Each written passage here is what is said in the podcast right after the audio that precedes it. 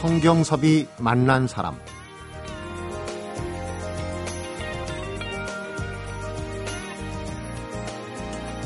올해 나이 서른한 살이고요. 명문대 출신 전직 중앙일간지 기자. 스물아홉 살에 단일 점포로는 최대 규모의 막걸리 바를 열어서 잇단 점포 확장을 물러주고 일본에도 진출을 했는데요. 처음엔 죽기 살기로 매달리면 될 줄 알았지만 막상 장사꾼이 되고 보니 이 한 가지가 꼭 필요했다고 합니다. 목숨을 걸고 하되 남을 따라하지 않는다. 삼십 대 초반의 젊은 여성 사업가의 생각과 경험담이 궁금해지는데요. 성경섭이 만난 사람, 오늘은 기자에서 장사꾼으로 서른한 살 여성의 좌충우돌 창업기를 펴낸 월향본색의 저자 이여영 대표를 만나봅니다.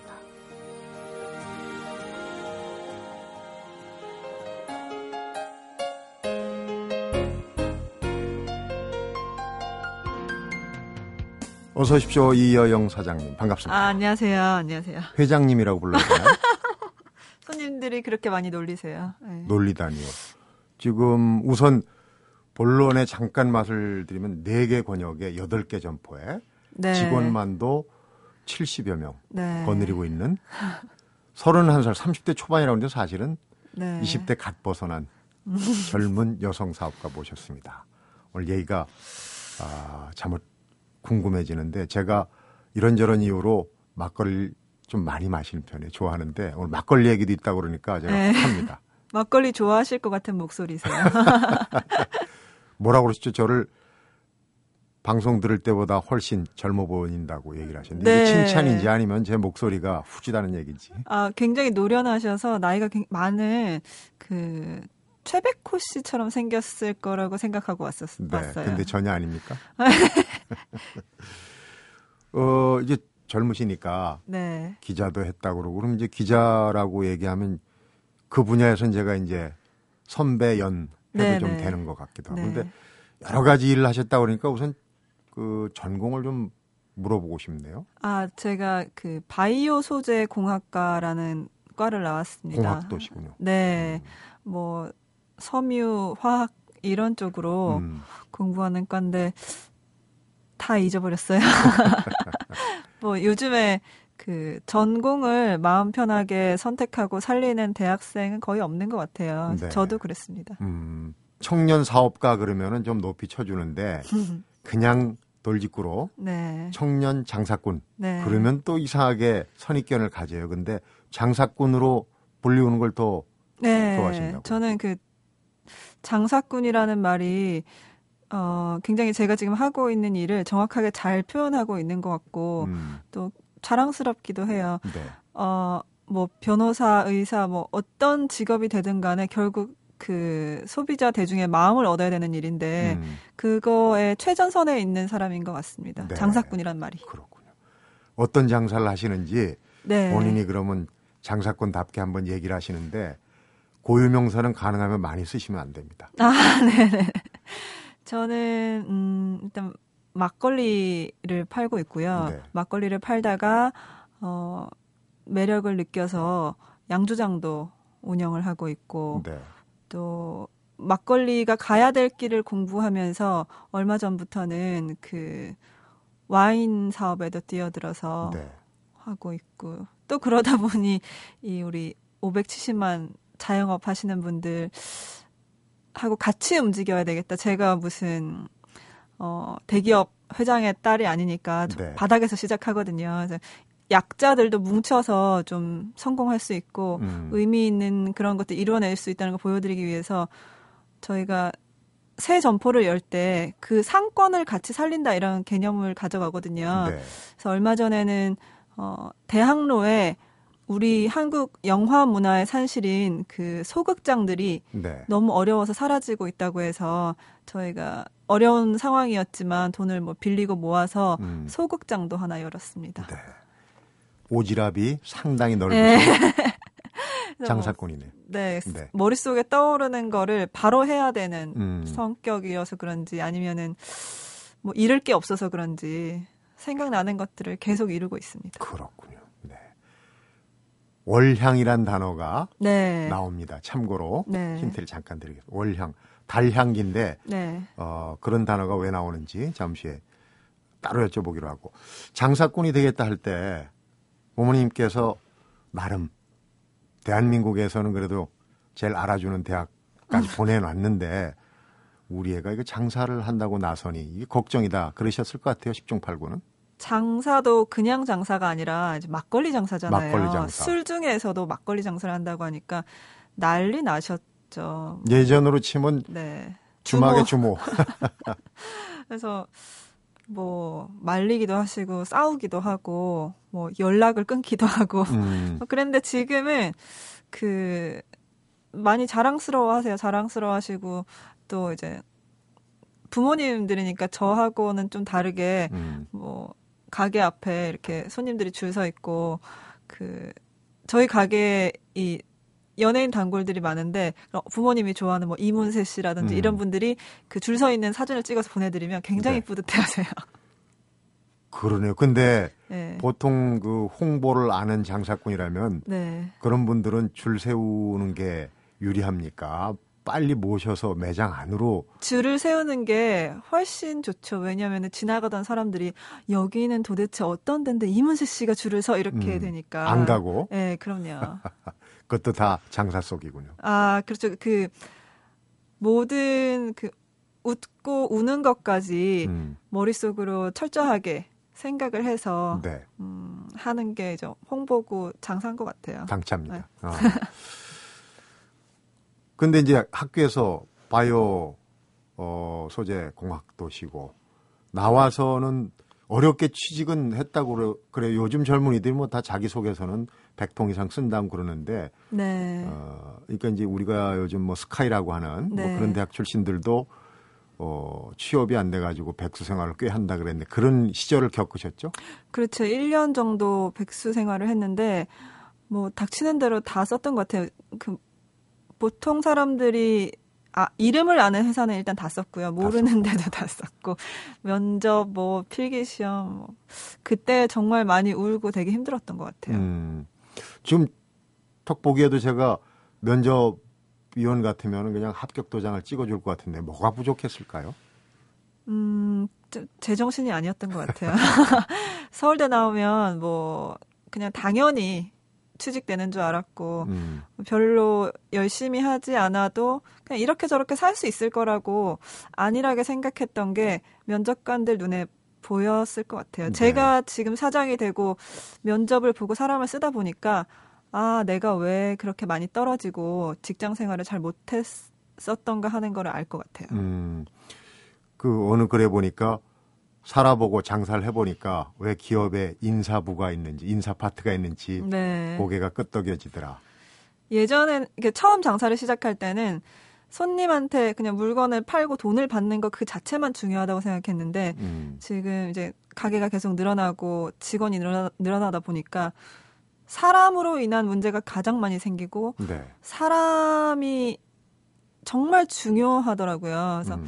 그런 것들을 관리하는 음, 거를 스스로 배워가고 있는데 참 이걸 누가 전문가들이 해주면 얼마나 좋을까 하는 생각에서 네. 예전에 제가 직장 다닐 때는 인사팀이라는 부서는 왜 있는 걸까 맨날 우리 감시하고 뭐 월급 깎고 이런 걸 하기 위해서 있는 건가 왜 저 사람들 월급을 받을까 이렇게 생각했었는데 나도도 잘하는데 왜 네. 자꾸 제가 그 장사를 해보니까 아, 제일 중요한 부서인 것 같아요. 음, 그렇군요.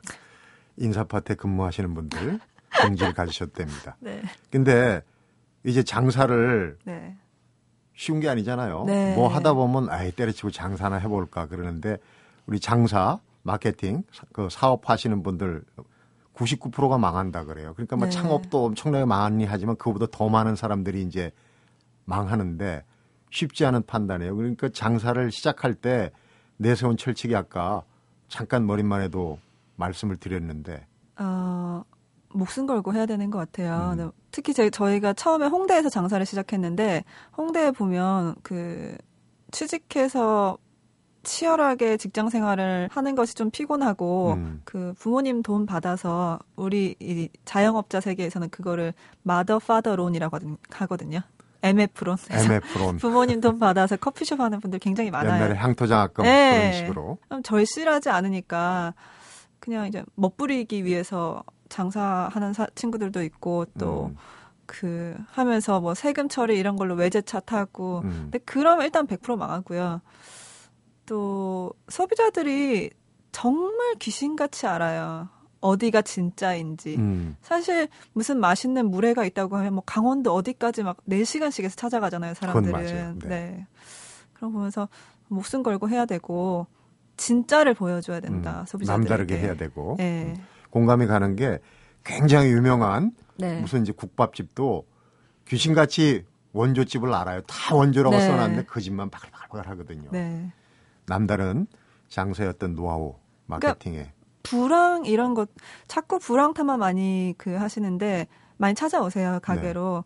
네. 근데 불황 무슨 홍보, 마케팅 이런 게 중요한 게 아니고 진정성을 가지고 진짜 목숨 걸고 하면은 그거를 손님들이 알아요. 그리고 음. 또 먹는 장사는 맛있는 거를 먹고 찾아가기 위한 이 한국 사람들의 열정이 대단하기 때문에 목숨 건다고 그러죠. 네. 목도 중요하지. 부동산에서는 뭐 여기는 목이 좋아서 무슨 권리금이 얼마 이런데 그런 것도 중요하지 않아요. 네. 네. 무조건 하여튼 진정성을 네. 가지고 하면은 손님들은 따라오게 마련이다. 네. 장사 얘기 재밌네요. 저도 한번 많이 배워가지고 개업이라도 할까 싶은데. 그런 자세가 진짜 나쁩니다. 아, 그래요? 네. 알겠습니다. 그렇다면은 뭐가 네. 중요한지 어, 하나하나 풀어보죠. 성경섭이 만난 사람 오늘은 기자에서 장사꾼으로 서른한 살에 좌충우돌 창업기를 펴낸 이여영 대표를 만나보고 있습니다.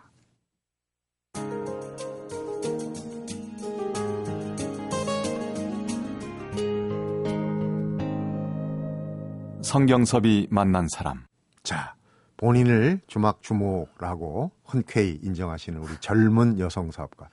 왜 막걸리였는지 먼저 여쭤봐도 될까요? 제가 기자 시절에 그 막걸리 만드는 분들을 이제 인터뷰하고 취재하러 다니면서 음. 그때 이제 스물여섯 살 이랬는데 한, 지금 이십 대 여성들하고 비슷하게 그때 저도 막걸리를 먹어보지도 않았고 별로 먹고 싶지도 않았어요. 근데 그때 열풍은 막 불었어요. 그렇죠? 약간 그러던 음. 시기에 근데 이제 양조장 사장님들을 만나고 현장에서 막걸리를 마시다 보니까 이게 미래에 굉장히 그 잘 될 수 있는 음. 궁극적인 음식이 아닌가 하는 생각이 들더라고요. 궁극적인 음식, 네. 오, 철학적인 표현이에요. 네, 그때 마시고 다음날 일어나서 그 막걸리가 주는 여러 가지 효과들을 몸으로 느끼면서 음. 정말 이거는 미래형 음식이다 그런 생각이 들어서 제가 이제 기자 생활을 그만두던 시점에 그때 이걸로 뭔가 해야 되겠다는. 음, 원래 주량이 좀 있습니까? 술은 원래 좋아했었어요. 아, 그러시겠죠. 네. 그렇게 효과를 볼 정도로 마시려면 그래도 용량이 조금 돼야 되는데. 네. 그래서 한 번은 막걸리 다섯 박스를 그 여자친구들하고 같이 밤을 새워서 마셨어요. 마시고 다음날 이제 아침에 화장실에 갔는데 그, 그 친구들이 전부 문자랑 전화가 동시에 온 거예요. 음. 그래서 보니까 허, 무슨 십 년 된 숙변을 이러면서 굉장히 효과를 보고 있다. 근데 저도 그러고 있었거든요. 그래서 네.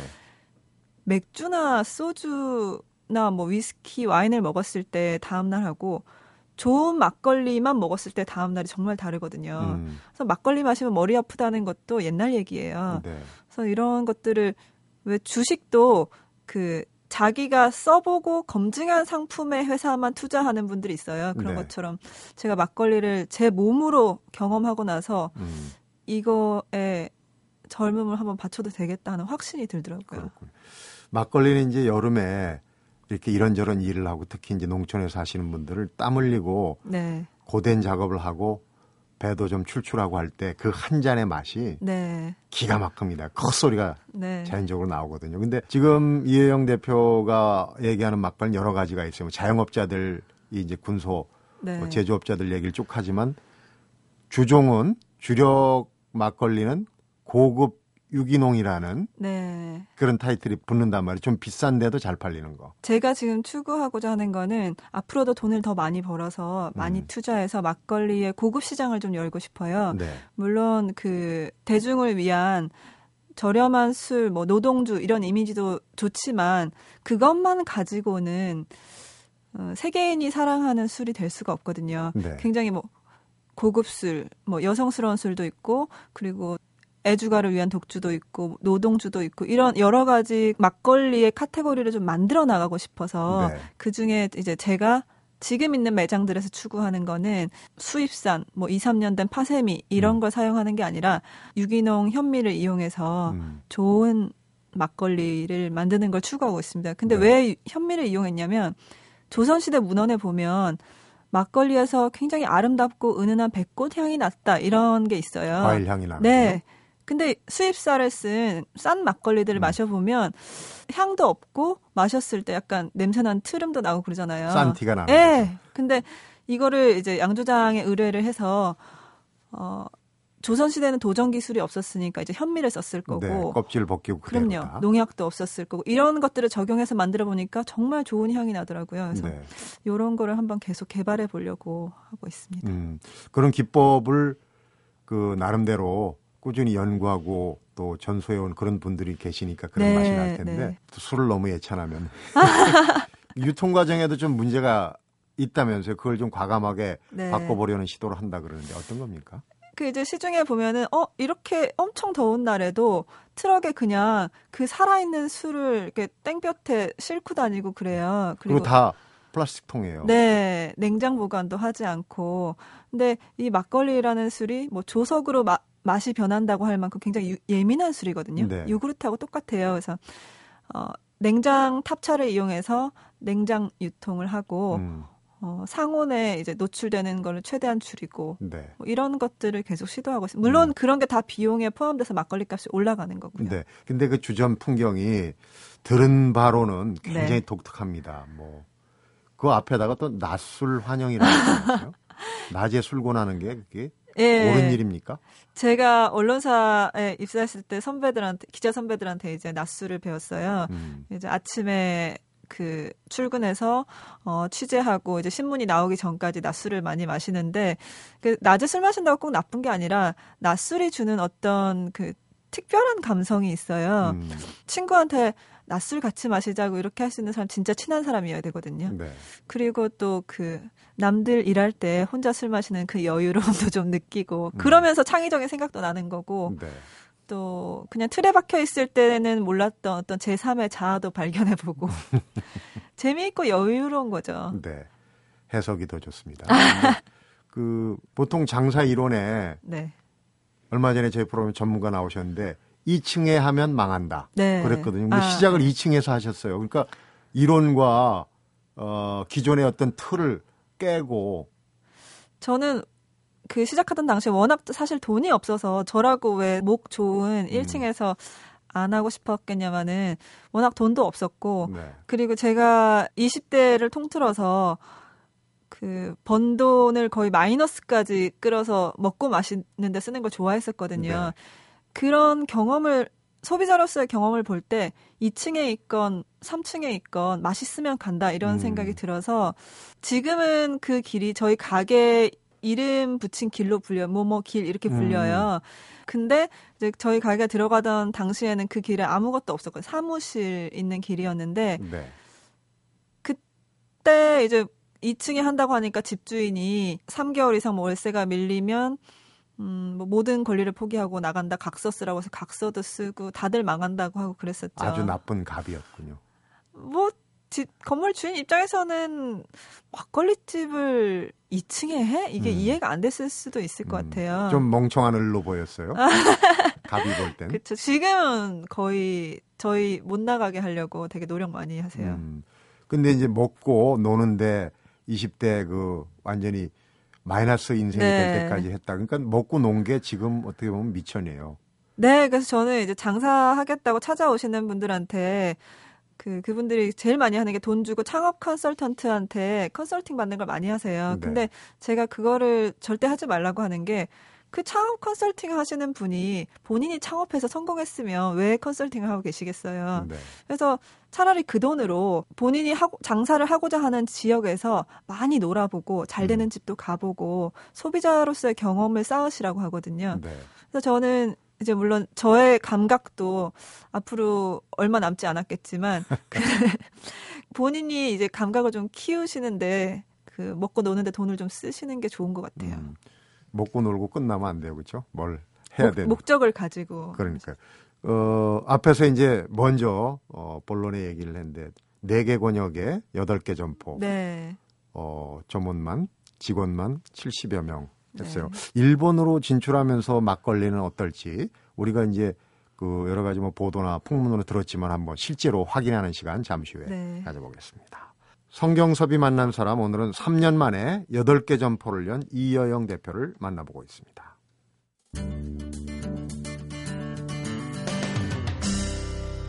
성경섭이 만난 사람.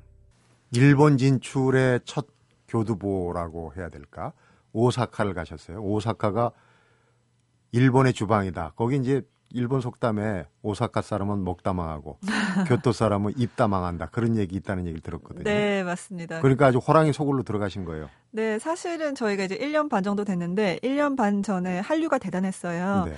그래서 도쿄의 한인타운 같은 데다 차리면 아주 쉽게 성공할 수 있었겠지만 그때 스스로 생각했던 게 한류가 끝나면 어떡하나. 음. 일본 사람들이 한국 사람을 미워할 수도 있는데 그런 생각도 들고 일본에 그냥 멋으로 하나 차리는 게 아니라 뭔가 일본 내수 시장에서 의미 있는 음. 회사를 키우고 싶다는 생각에서 그러면은 오사카가 일본의 주방으로 불리니까 오사카에서 한국 식당이 아니라 정말 음. 맛있는 식당으로 인정받자 음. 이런 뜻에서 이제 오사카에 진출해서 굉장히 고전을 많이 하고 지금 일 년 반을 어떤 부분이 제일 어렵습니까? 그러니까 오사카에서 습관이 너무너무 달라요. 이제 일본 사람들은 막걸리에 대한 이해가 없으니까 어, 막 우린 벌컥벌컥 마시는 게 막걸리잖아요. 네. 일본 사람들은 한 잔을 한 세 시간 동안 마시더라고요. 그럼 가게도 좁은데 월세는 엄청 비싼데 회전이 안 되고 남는 것도 없고. 네. 그리고 또 뭐 정말 사소한 것까지 그 잿더리를 만약에 손님한테 드릴 때 네 분이 계시면 우리는 한 개를 주는데 네 명한테 다 드려야 되고 네. 또 뭐 작은 음식을 여러 개 시키는 걸 좋아하고 음. 같이 이렇게 섞어서 먹는 거 싫어하고 우리 막걸리 안주하면 그냥 두부김치 큰 접시에 다 알아서 에. 먹잖아요. 그거 근데. 너무 싫어. 그러니까 그런 거를 자체 이해를 못하고 네. 두부김치면 이제 두부랑 김치랑 뭐 고기랑 한 명이 한 개씩 먹을 수 있게 딱 따로 자기 거. 네, 그렇게 해야 되고 뭐 젓가락 숟가락 넣는 법부터 음. 일본은 또 가 어떤 가게든지 간에 반드시 옷걸이가 걸려 있어야 돼요, 벽에. 네. 뭐 그런 거 하며. 별로 중요하다고 생각하지 않았던 디테일들에 음. 부딪히면서 굉장히 고생을 많이 했습니다. 그러면, 아이고, 괜히 왔다. 그냥 그 한국에서, 서울에서 승부를 걸걸 하고 그냥 때려쳐야 되겠다. 이런 생각도 문득 지금도 문득. 그런 생각을 하고 있어요. 아직까지도. 너무 힘들어서. 음. 이게 사실 그때 일본에 할 돈으로 강남 같은 데 차렸으면 훨씬 돈도 많이 벌고 관리도 네. 편했을 텐데 근데 이제 그때 오사카를 진출하기 직전에 이제 돈을 모아서 강남에 가자는 생각을 하고 있었는데 그 어떤 손님이 그러시더라고요. 자기가 가게 일주일에 한 다섯 번 정도 분당에서 온다. 그래서 너무 궁금해서 왜 이렇게 먼데 다섯 번이나 오세요? 그리고 가격이 싼 것도 아니고 저희가 싸지 않거든요. 주 오 일 근무하시는 네. 왜 그러세요? 그랬더니 이 막걸리라는 상품을 가지고 뭔가 해보려고 이 젊은 직원들이 목숨을 걸고 하는 그 모습이 너무 예쁘고 술맛이 나게 한다 그러더라고요. 음. 저희 직원들이 정말 잘하거든요. 그래서 제가 그날 밤에 아 그러면 우리가 우리의 그런 점을 사랑하는 손님들에게 뭘 보여드려야 될까? 음. 뭔가 불가능한 도전, 정말 막걸리를 위해서 뭔가 하는 모습을 보여드려야 된다는 생각에서 그럼 불가능한 도전이 뭘까 했더니 음. 당시에 이제 삼성전자가 일본 사업을 접었거든요. 그래서 네. 메이드 인 코리아의 철옹성인 음. 일본 시장에 진출하자 해서 갔는데 하, 어렵습니다. 네. 쉽지 않아요. 창업도 홧김에 술김에 했다는 얘기를 들었어요. 네. 어, 막걸리. 그 창업을. 근데 일본도 이제 그런 어, 어떻게 보면 순간적인 네. 생각, 굉장히, 판단으로 시작을. 굉장히 직관적으로 결정을 많이 하는 편이라 제 주변 분들을 보는 거를 괴로워하세요. 네.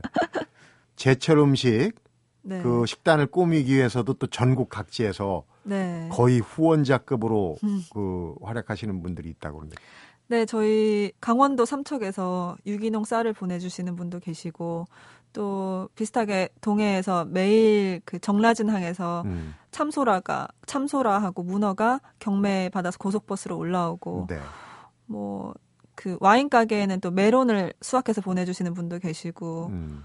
완도에 제가 그 전복 면장을 받았어요. 면 면장인데 그게 무슨 명예 면장으로 아. 그래서 그런 전복도 보내주시고 음. 제주도에서 뭐 고사리 나온 고사리도 보내주시고. 그 중간 유통 사항을 끼지 않고 보통 중간 유통을 대기업들이 많이 하거든요. 네. 그래서 저희가 직거래해서 또 직원들하고도 전국을 돌아다니면서 어, 좋은 재료도 보고 사실 외식업의 앞으로 미래의 트렌드가 제철 음식이 될 거예요. 네.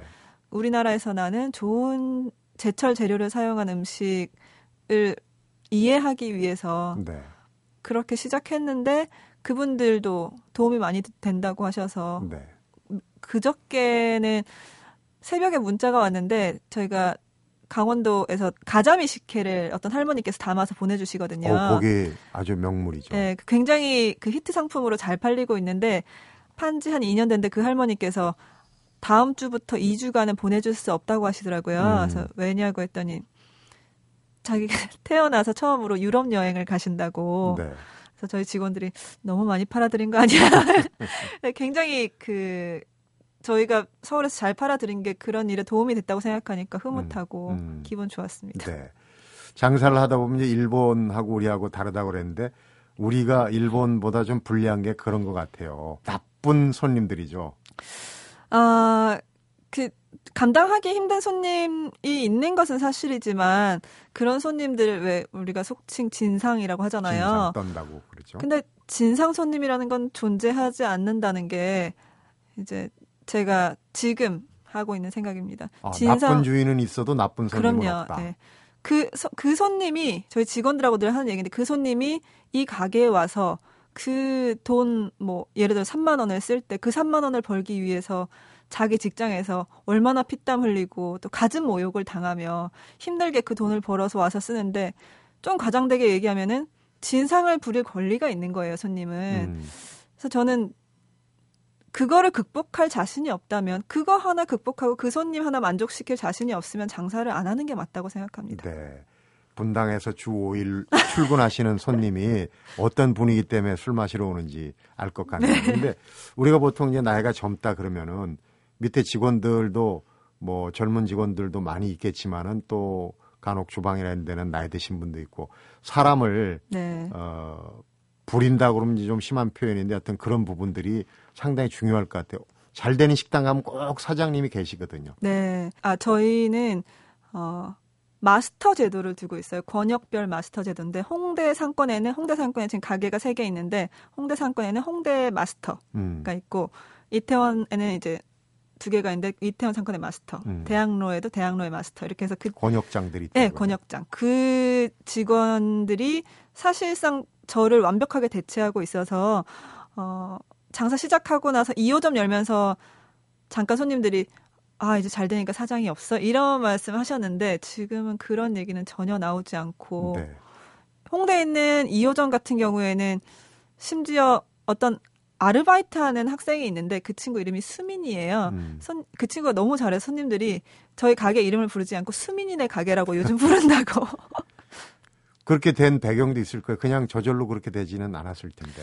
아, 제가 뭘 하고자 하는가를 직원들하고 공유를 하려고 노력을 많이 하고 있어요. 네. 뭐 그러기 위해서 술도 같이 많이 마시고 음. 이제 얘기를 많이 해야 되는데 우리가 일단 첫 번째는 부자가 돼야 되고 음.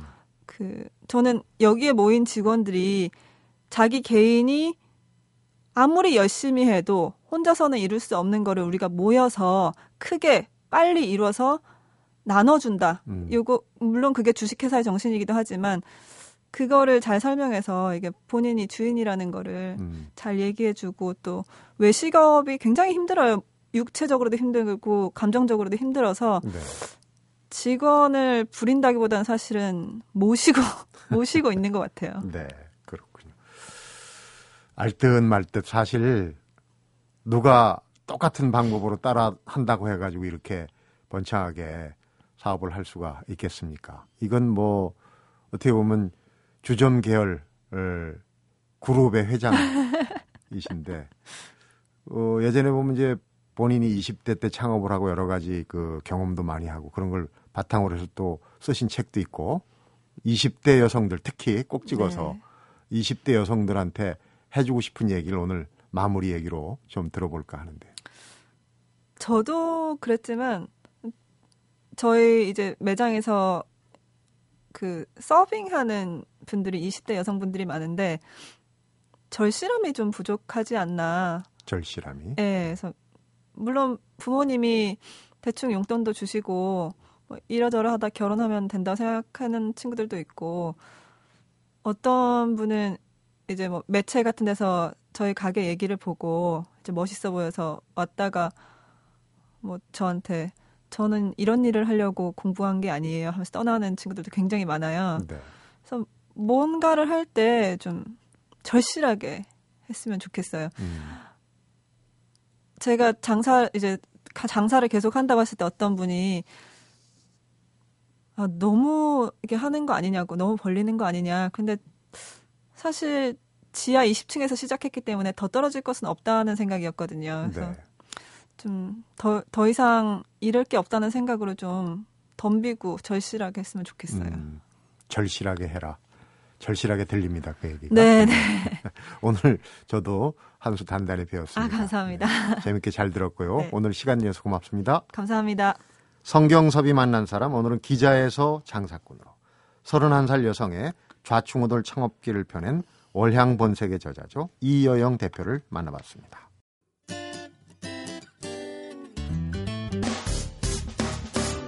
기쁠 때면 내게 행복을 주는 슬플 때면 나의 눈물 닦아준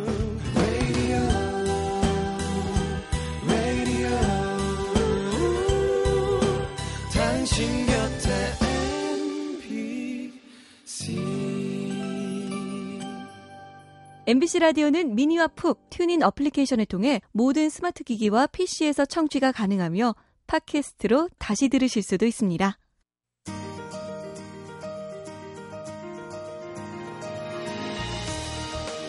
한자 성어 중에 외유내강이란 말이 있어요. 겉으로 보기에는 부드럽지만 속은 꿋꿋하고 굳세다는 것을 이르는 말인데요. 서른한 살의 이여영 대표가 이런 얘기를 하네요. 이십 대의 외유나 외강은 많이 봤다. 나 자신도 그런 편이고 그런데 내 강을 찾기가 참 힘들다. 비단 이십 대에만 해당되는 얘기는 아닌 것 같습니다. 요즘 혹시 일에 있어서나 마음적으로나 아슬아슬하게 넘어가는 느낌이 있다면 내부 수리를 좀 하시고 내 강을 찾아보는 것이 정답이 될 듯 싶습니다. 성경섭이 만난 사람 오늘은 여기서 인사드립니다.